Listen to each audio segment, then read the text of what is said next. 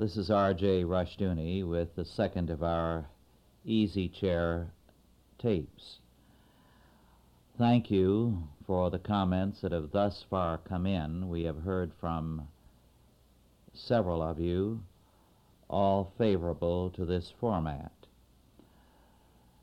One suggestion has been that I take questions and answer them. Now, I'm ready to do that up to a point, provided it doesn't get to be work. Because the reason why I particularly enjoy these is that it is a relaxed uh, kind of taping, and I can share with you some of the reading that I have particularly enjoyed or found of note. So we'll try some questions. Uh, don't be surprised if I uh, don't answer but a few or decide that it spells too much work. Work is something I have plenty of. I'm enjoying doing this, so as long as I enjoy doing it, I shall take care of the questions. Now, the first book I want to comment briefly on is a symposium with a number of very distinguished writers. It is edited by Kenneth S. Templeton, Jr. The title, The Politicization of Society. It is published by Liberty Press at 7440 North Shadeland, Indianapolis, Indiana 46250. The cost is $10. It's not a great book, but it's a good book and a solid one. It calls attention to a very important point, namely that the modern world is being heavily politicized. This has been a trend that has been coming on us for some time. As Jacques Ellul in his essay points out, we have reached the point where for quite a time in fact, for a few centuries, increasingly so. Only where the state is, is history worth the name. We talk about the Merovingian times as the Dark Ages, only because at that time the state was inconsequential. In other words, historians have become accustomed to writing history around the theme of the state if the state doesn't exist or is virtually inconsequential, then history is uh, hard for them to write. And as a result, such an era is called the Dark Age. Now, earlier histories were written from the perspective of the progress of Christianity and the growth and development of a Christian civilization. From that perspective, what we call the Dark Ages was a remarkable era, a time of growing light, when Europe was brought into the faith, when many peoples of Europe who, like the Saxons, practiced human sacrifice, were steadily brought within the orbit of Christianity and made a new people. Now, the essays quote, among other things, H.L. Mencken.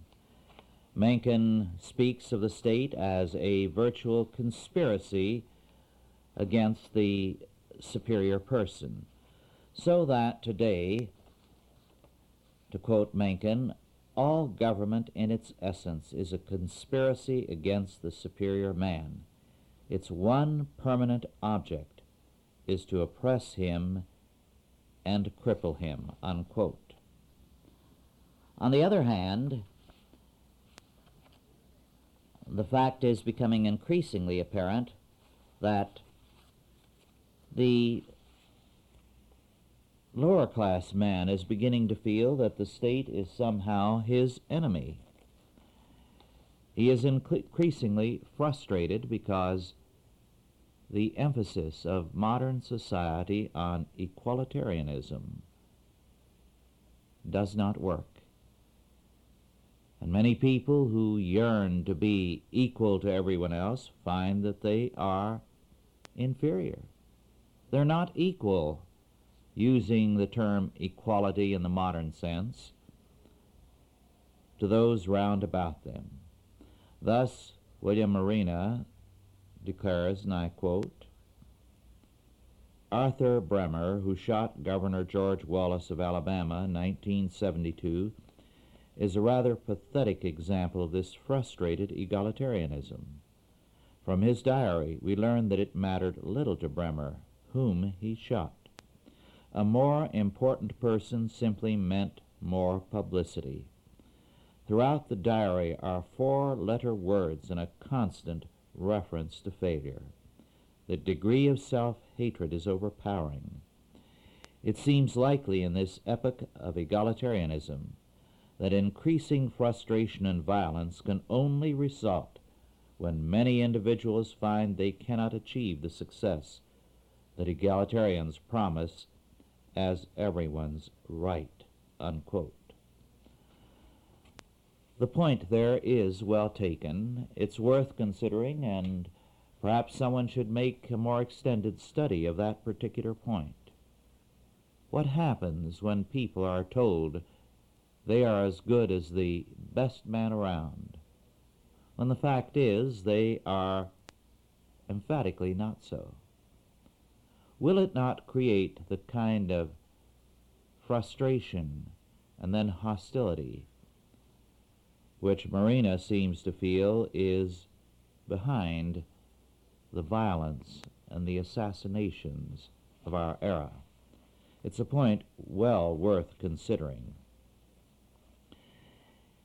Moreover, one of the things of interest, uh, again, Marina calls attention to this, is the work of Alexander Stephens, the Vice President of the Confederacy, whom a radical thinker of a few years ago, Wilson, called perhaps the most brilliant political theorist in American history. Marina says that Stephens' insights have not received the attention they deserve. Stephens called attention to the war as an example of the trend towards empire and centralization and he wrote, and I quote, this is Stephens, if centralism is ultimately to prevail, if our entire system of free institutions is established by our common ancestors is to be subverted, and an empire is to be established in their stead, if that is to be the last scene of the great tragic drama now being enacted, then be assured that we of the South will be acquitted, not only in our own consciences, but in the judgment of mankind, of all responsibility for so terrible a catastrophe, and from all guilt of so great a crime against humanity. Unquote. In my book, The Nature of the American System, I have a chapter on Stephens, a most remarkable man. Well, of course, the point of the politicization of American society is well stated in the title. Our world today is politicizing everything. Instead of everything being seen from the perspective of our faith, from a God centered perspective, we are seeing all things from the perspective of the state this should not surprise us.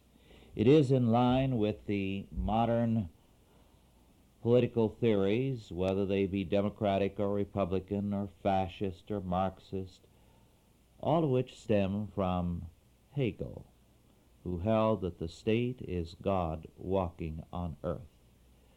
That Geist, the spirit, which is in nature, incarnates itself in the state, so that the state becomes the incarnation of this evolving world and the spirit or mind that inhabits nature. This means that unless we come back to a systematic Christianity, which speaks to every area of life and thought, we have no future. A simple political conservatism will not cope with the situation because it will fall sway to the essential humanism of modern life.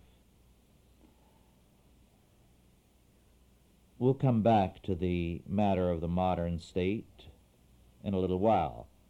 But I'd like to comment on something in a totally different vein now.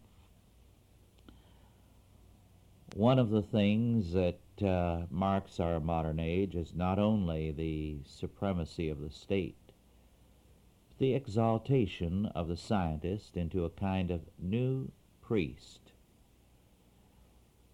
If the scientist says something, then it has authority. A very amusing example of this took place in England not too long ago.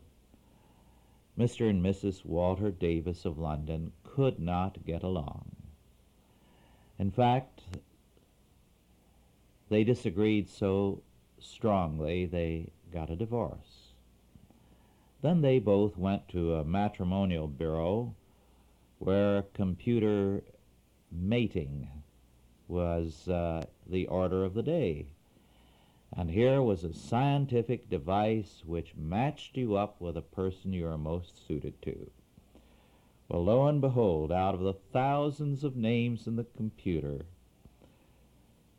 Walter Davis and his wife were found to be perfectly suited one to another. So they got each other as their first date. They dutifully remarried. After all, science had spoken, and how could they dissent? they could have saved themselves a lot of money. Well, to go on to another absurdity of science, you know, we have our doomsayers today who tell us that the world is coming to an end. A few of them are on the side of uh, religion. We had somebody in Arizona recently, I believe it was Arizona, who was predicting that he and his little group were going to be raptured out of this world because it was the end of the world that was imminent. That got a lot of front page coverage. And Hal Lindsey has set several dates and revised them. I think the first was 74 or 75. But what we tend to forget, because it is not held up to the same kind of ridicule, is the doom saying, the end is coming, as predicted by science.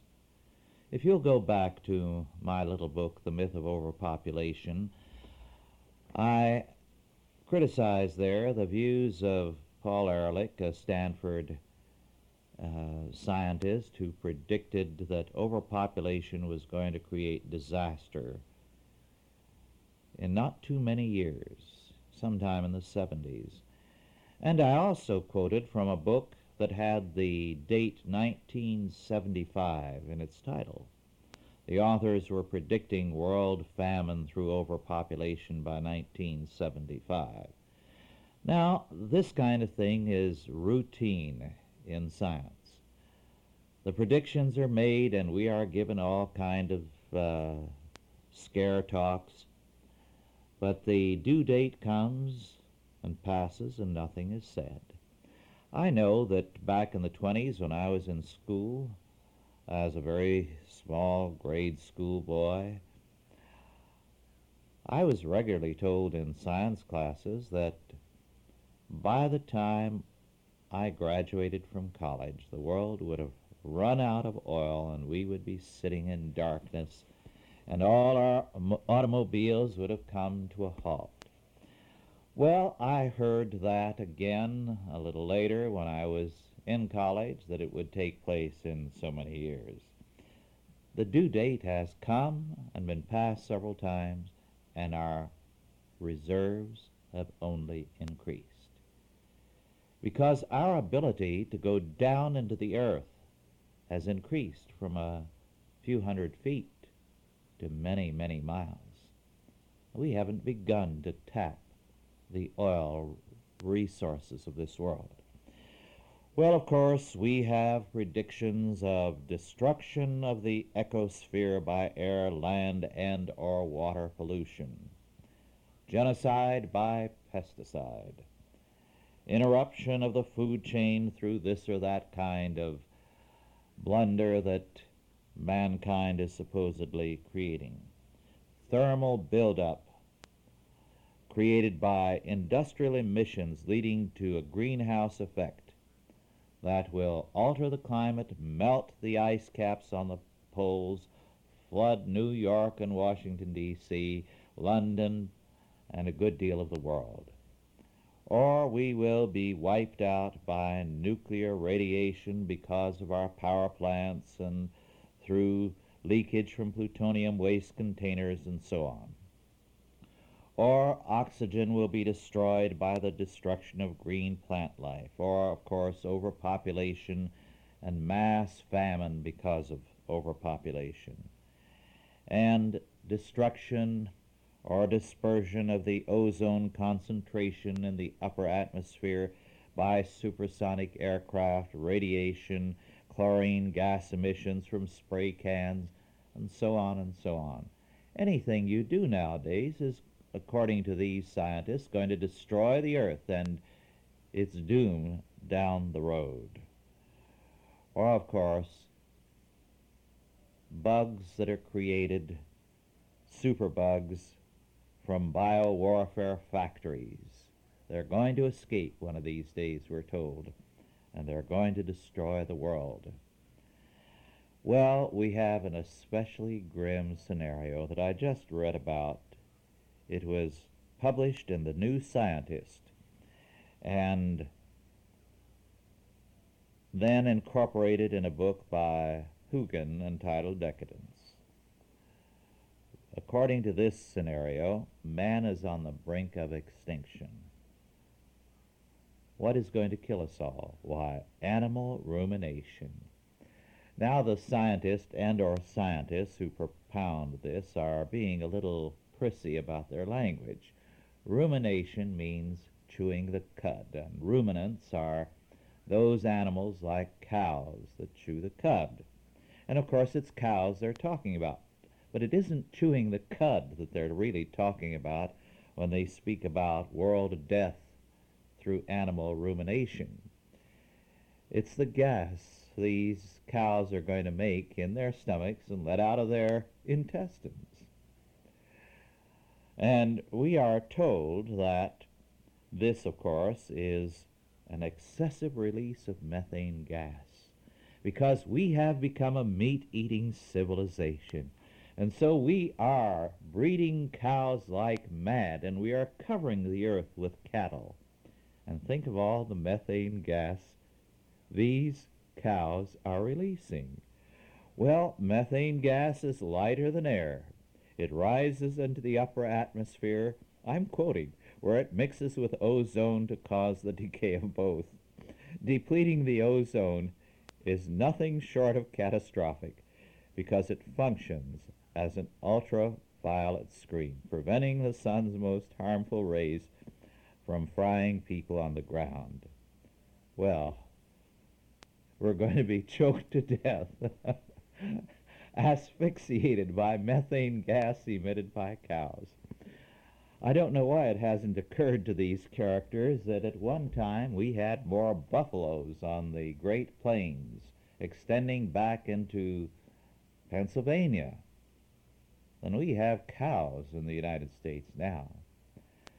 But the new priests of society, the scientists, are sure that they have the answer, and they know when the world is coming to an end.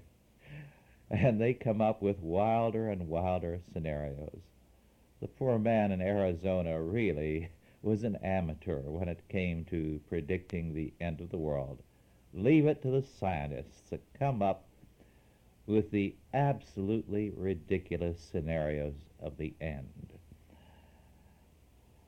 I wonder sometimes that they can do this with a straight face. But, of course, they take themselves very seriously. Worse yet, too many people take them seriously. But now, going from scientists the ridiculous, to something uh, a little more serious but not sublime. A book published this year is John H. Schaar, S-C-H-A-A-R, Legitimacy in the Modern State, published by Transaction Books, which is a branch of the Rutgers University Press, New Brunswick, New Jersey, 08903. I do not know what the price of it is. The title is Legitimacy in the Modern State, John H. Schaar. Now, Schaar is a true blue liberal. He apparently, judging by the text, liked the student movements of the 1960s. He feels that one of the great facts in the history of America has been our liberation from religion. This is his statement on page 296. I say this to give you something of the mentality of Dr. Schaar, a university professor. But he is worried, very much worried about the future. Why? Because authority is gone. Well, why not? Once you deny God as the source of all law and authority, who can be your authority? If it is man, any man will say, I'm as good as he, especially with our equalitarian philosophy. If you say it is the state, the citizen can say, but the state is my creature, and I reserve the right to veto what the state says. So, authority is gone. Once you deny God, you break down authority because humanistic authority does not stand. The book of Judges said, In those days there was no king in Israel. The people did not recognize God as their king. And as a result, every man did that which was right in his own eyes. This is the theme of the book of Judges. That particular sentence appears several times because the whole book is written to illustrate the fact that when men depart from God, they depart from authority. Every man then does that which is right in his own eyes. Well, Schaar has a problem, but he won't recognize why the problem has developed. For example, he says on page 2, and his foreword, a long foreword, is brilliant. He states the problem, but he comes up with no answers in the rest of the book. But he says on page 2, and I quote, Concerning authority, I believe that genuine authority is all but lost to us today, and that perhaps we have lost even the concept of authority so that we cannot know what honorable obedience consists in.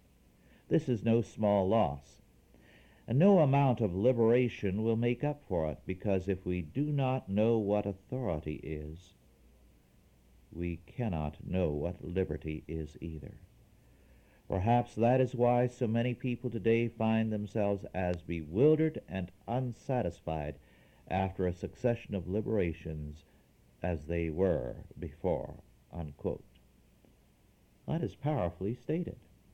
And he is right, of course. If we do not know what authority is, we cannot know what liberty is either. Well, but what is the answer? He doesn't have one. He says, and I, I, quote, we can feel the chill of some sentences Henry Adams wrote over 60 years ago. And he quotes Henry Adams thus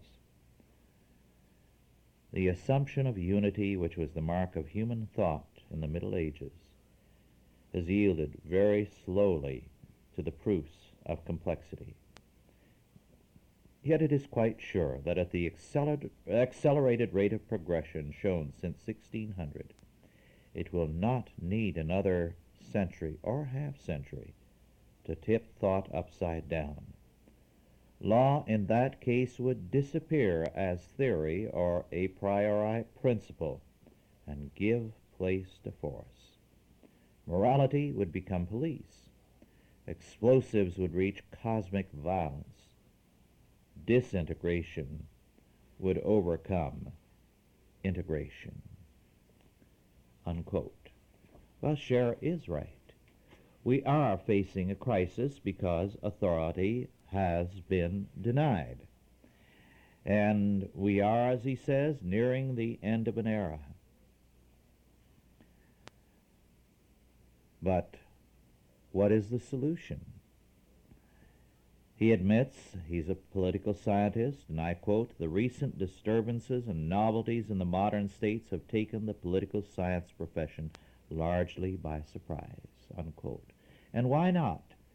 These people have presupposed that man is what Christian civilization made him.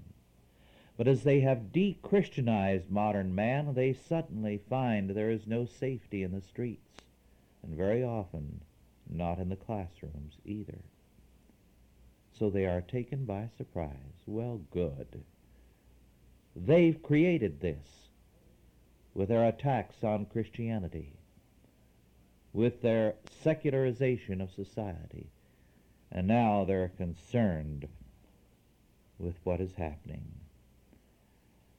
Of course, Schaar is concerned and he makes a plea for some kind of unity and authority, and he says, We are members one of another. He is quoting St. Paul without acknowledging it. He repeats that statement. But without St. Paul's faith, we cannot be members one of another. The Soviet Union has tried for over 50 years to make people members one of another without faith, and it has not worked. And today we are trying to accomplish the same thing again without faith. It will not work. So that you have a crisis of legitimacy. Who has authority? No one can say. The political scientists cannot say, we decree that it should be thus and so, because they have no binding authority over men. So, Schaar is right on this point. The and I quote, the whole question of legitimacy will have to be reopened, unquote. But it can only be reopened by dealing with it at its heart. True authority comes from God alone.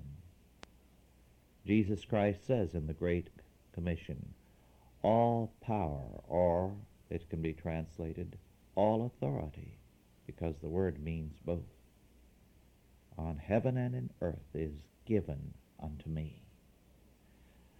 So, any attempt to have authority in the modern state apart from God is a failure. Only the sword, brute power, can rule.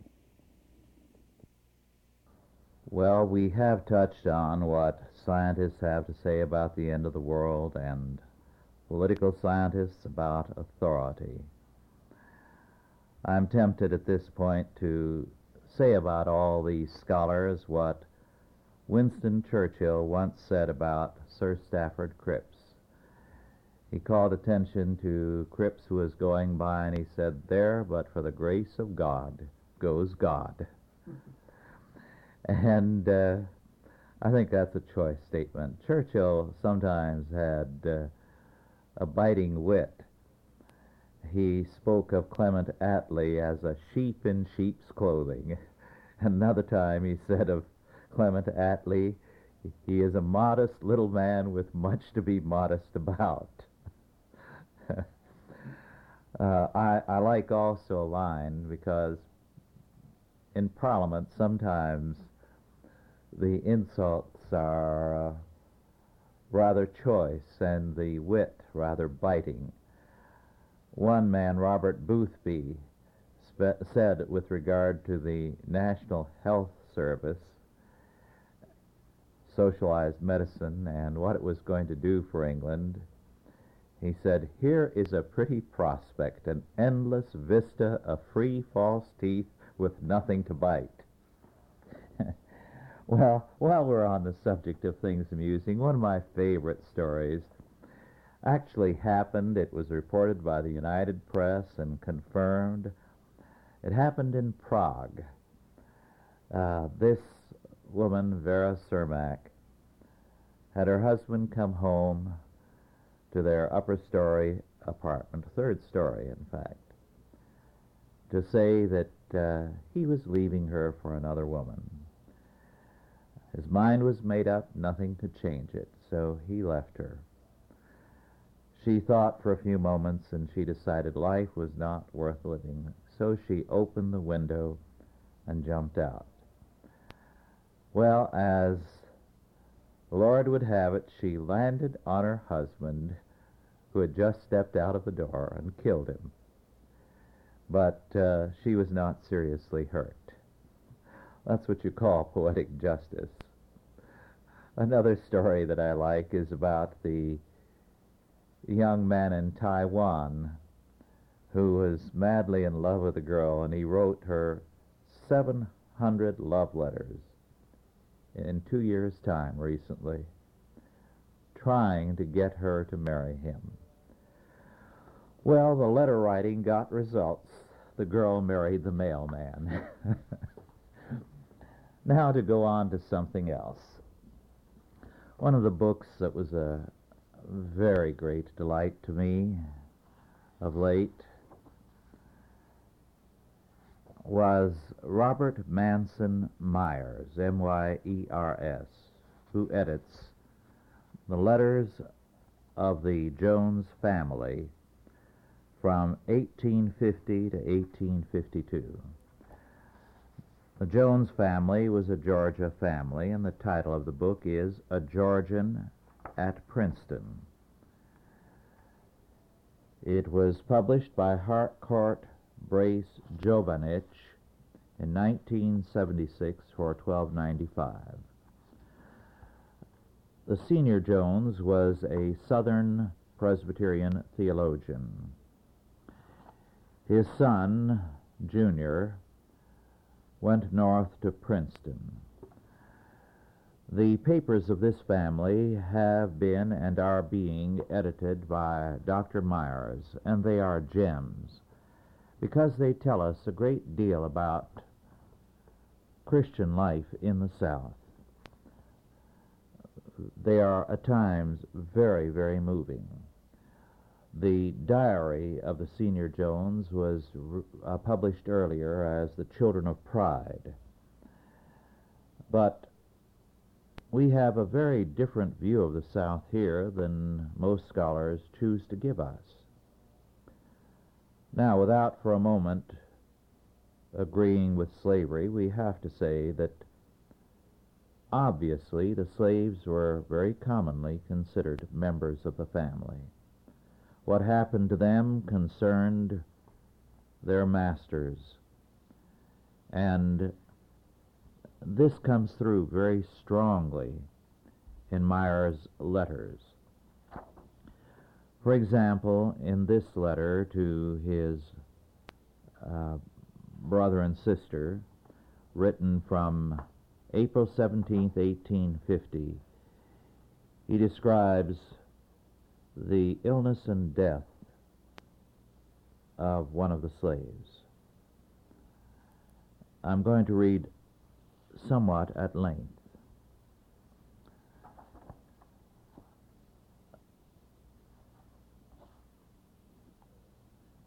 He speaks of their deep affliction and goes on to say, Our faithful old friend and servant Jack was taken with a prevailing cold two weeks ago. Got nearly well of it, and coming out into the damp, cold weather one morning before breakfast, took a relapse. A dreadful ague came on in the night. Dr. Tresvant came a little after daylight, bled and relieved him, and for forty-eight hours everything was well with him. And then he took a turn for the worse. On Sunday, hope began to give way, and on Monday all was gone. And last night, or rather this morning, half past two o'clock, he passed away from us. And we have now nothing of the good old faithful man, but his cold body, sleeping placidly in death. His countenance, wearing that smile of life which you remember, was so natural and constant with him. I was with him night and day, and am worn down with anxiety and watching. Almost every dose of medicine he took, and every spoonful of nourishment he took from my hands. It is a heavy stroke to Mary and myself and the children. It is the loss not only of one of the most faithful and excellent long-tried servants, but of a devoted, long tried and affectionate friend to us and to all our family. Jack was one of the family. I know you will sympathize with us and shed a tear for the old man. But oh, how happy was his deathbed! Not a murmur, a smile for everybody, and his mind clear and stayed on his Savior to the last. His exercises were very remarkable, no doubt, no distress.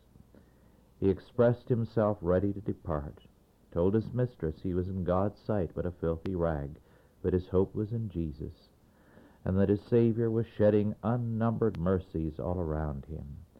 He told me it was a blessed thing to have a good master and mistress, and that he could not begin to speak of God's mercies to him. Seeing that he was failing on Monday night, I told Marcia, who had been attacked with the same disease, pneumonia, and was lying ill on a cot in the same room, that Jack was not to be long with us, and if she wished to see and converse with him, she had better do so now. She, poor thing, could not believe it, said it could not be death, that it was the turn in the sickness, and I had better send for the doctor. I helped her on her feet and she staggered and put her hand on his forehead and cheek and said, Jack, you know me? Oh, yes, Marcia, child, and then gave his parting counsel in a most clear and touching manner, and begged her no longer to put off her soul's salvation. I had all the family called, white and black, and as each one came up, he took them one by one by the hand and charged them in the Lord and commended them to God. His reception of Charles was affecting. He was very fond of him, and when I said, Jack, here is Charles, he reached his hand and said, Oh, my young master, this is my whole heart. He was very affectionate to his mistress and said to her, I am sorry to leave you. I know you will miss me. He would catch her vo- voice sooner than any uh, other person, frequently told her it was peace with him. We then prayed with him. Whenever religion was mentioned, a smile would come over his countenance. Indeed, it seemed as if the sun shone on his dying bed all the time, and suffered no cloud to rest there. When he was not able to speak above a whisper, I asked him, Jack, is your mind at rest? Is Christ still precious to you? and he smiled and raised his hand toward heaven. He goes on to describe the situation, the death, their grief, the funeral service, and how Jack's favorite portions of Scripture were read. Now, this gives us a different picture than most historians give us, and a true picture. So when we deal with the wrongs of slavery, we also have to deal with the human factor and the fact that amidst the fact of slavery, there was also very often a strong personal bond and love as well. There's much more in this book. I quoted a passage of it in one Chalcedon report a while back where the senior Jones writes to his son, Charles C. Jones uh, Jr., who is at Princeton. The Northern Presbyterians at that time had fallen sway to the heresy that was sweeping the North, which began in the late 20s and by 1850 was fairly prevalent, namely antinomianism. For untold centuries, the Church had regarded the Old Testament and the New as equally the Word of God, the law of God as binding upon all. But now young Jones meets people at Princeton Theological Seminary, supposedly the great bastion of the faith in the North, who deny the law, who deny, for example, such an obvious thing as capital punishment. And the father writes to the son to set him straight on that. There are many delightful tidbits in the book. I liked one passage where a woman, an old woman, comments on a sermon that they all hear. The sermon was emphatically not to her taste she found it radically dull. And so she, when she came out of the service and was asked about the sermon, said, if his text had the smallpox, his sermon would not catch it. I've heard sermons like that. I thought that was delightful. The book as a whole is full of very vivid and moving glimpses into life in the early 1850s, 1850 to 1852, as well as student life. So it is a gem, and I think you will enjoy it. There are references also to many people of prominence. Uh, the senior Jones was a prominent theological figure of his day. And in the course of his travels in um, and about the country, because he surveyed missionary work, he met and talked too with a great many important people. He visited, for example, Andrew Jackson, the adopted son of the president, and comments about the former general and president, and says, he was a soundly converted man some years before he died, and his Bible and hymn book and confession of faith were always upon his stand. He led a life of devotion, and you remember his calm triumph in death in the merits and intercession of the divine Redeemer.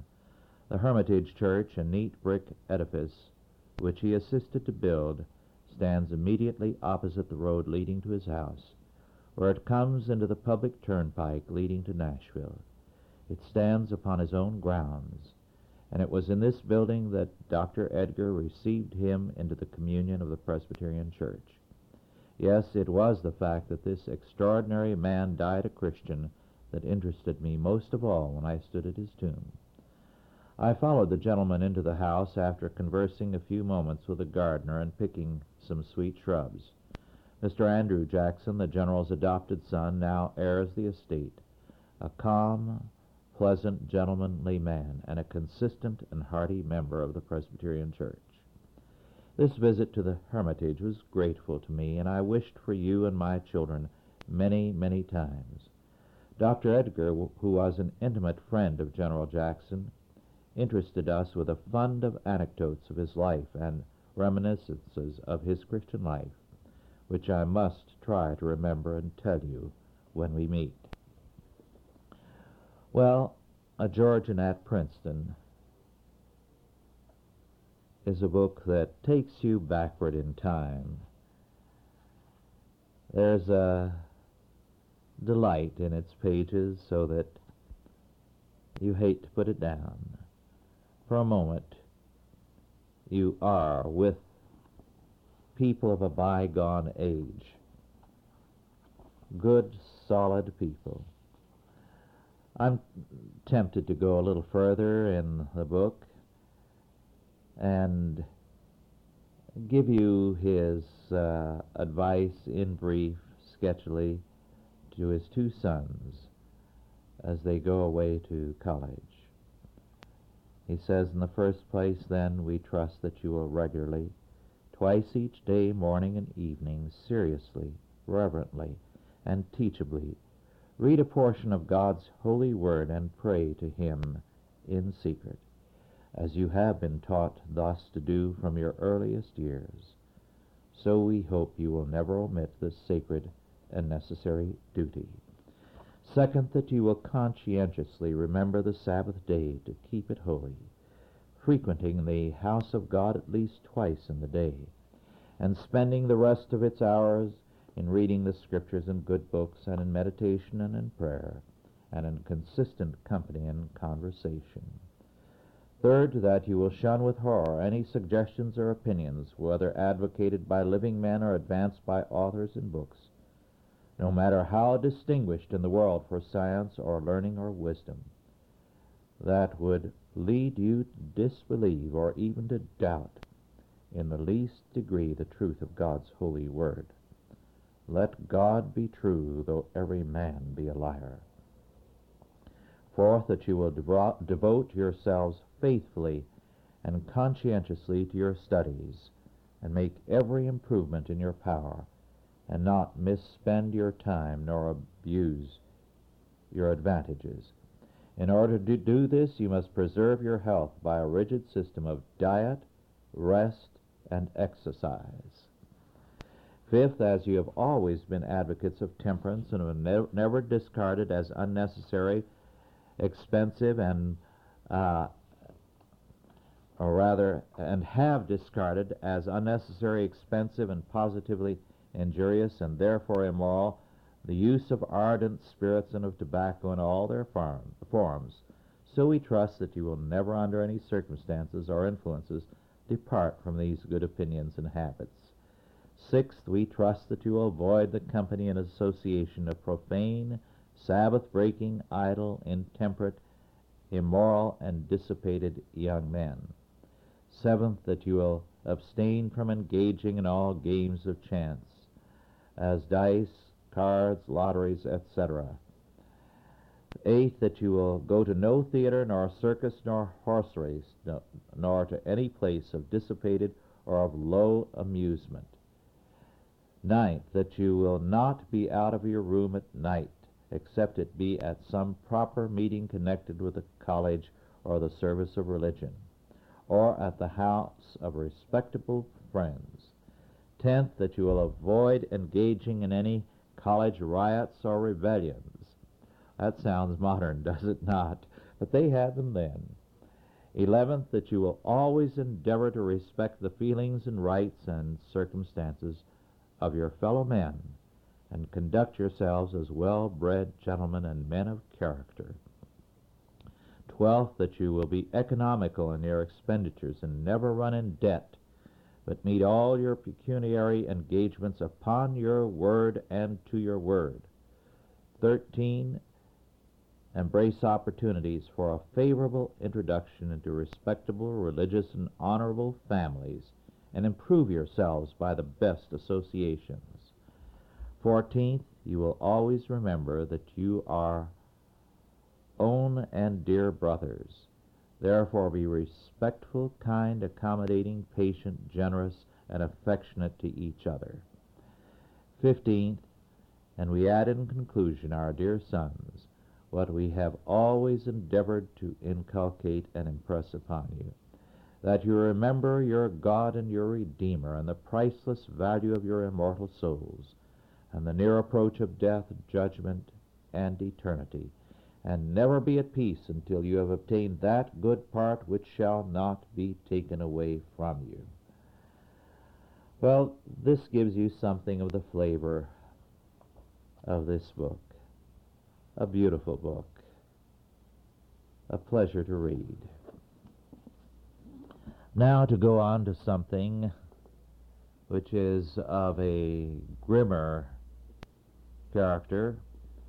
A very recent book is Peter S. Prescott, The Child Savers, published by Alfred A. Knopf, K-N-O-P-F, 1981. I do not know the price of this book. It is an account of the juvenile courts or juvenile justice in New York City.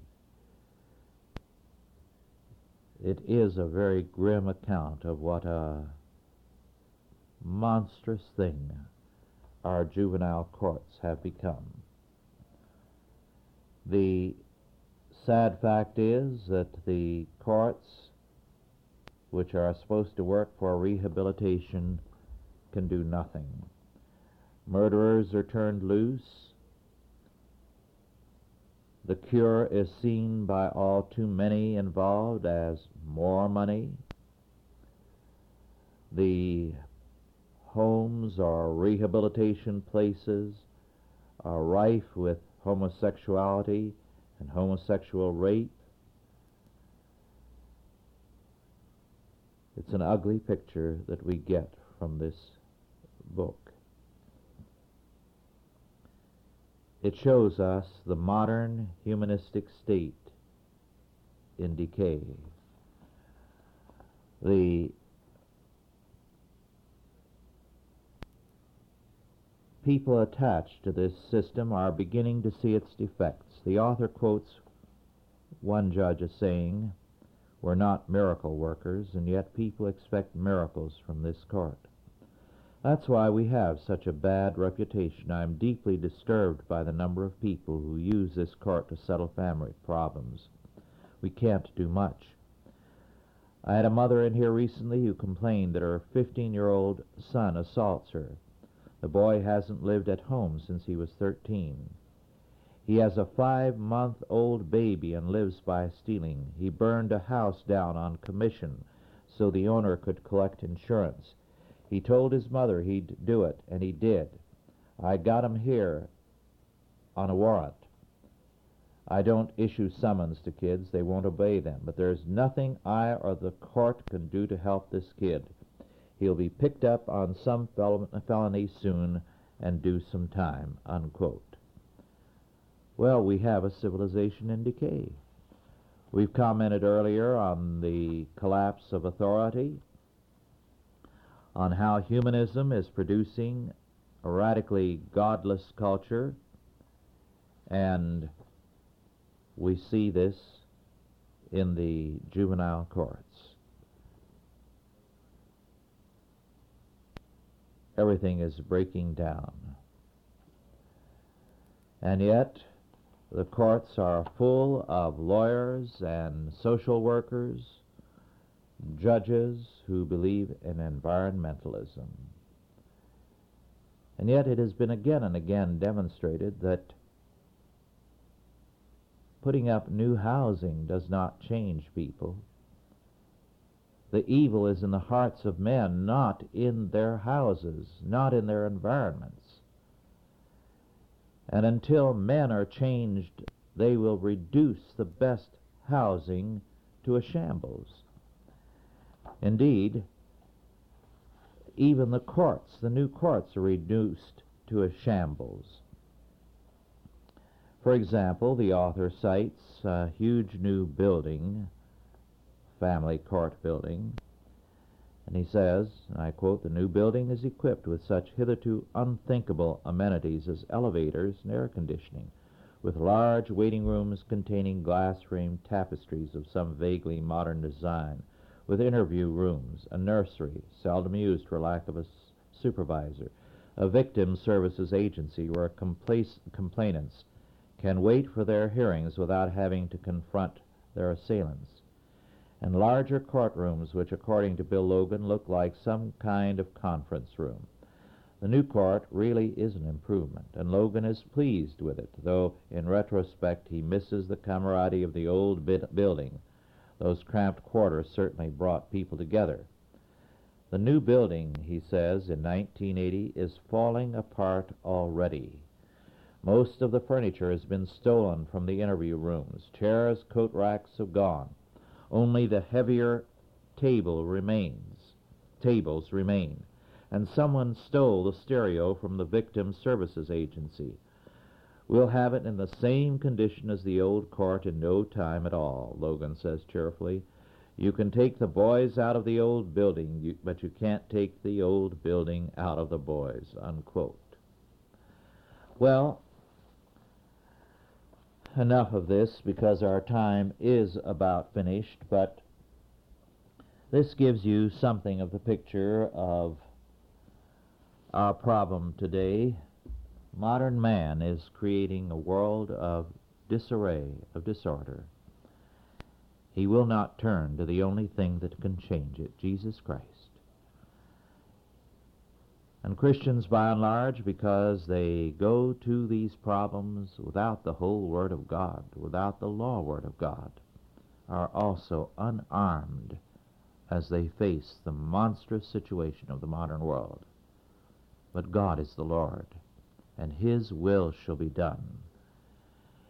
And we believe very firmly that only as men return to God's Word in its totality, acknowledging Christ as Lord and obeying His every word, that we can turn this world around. We know it will be done, if not by us, by those who succeed us.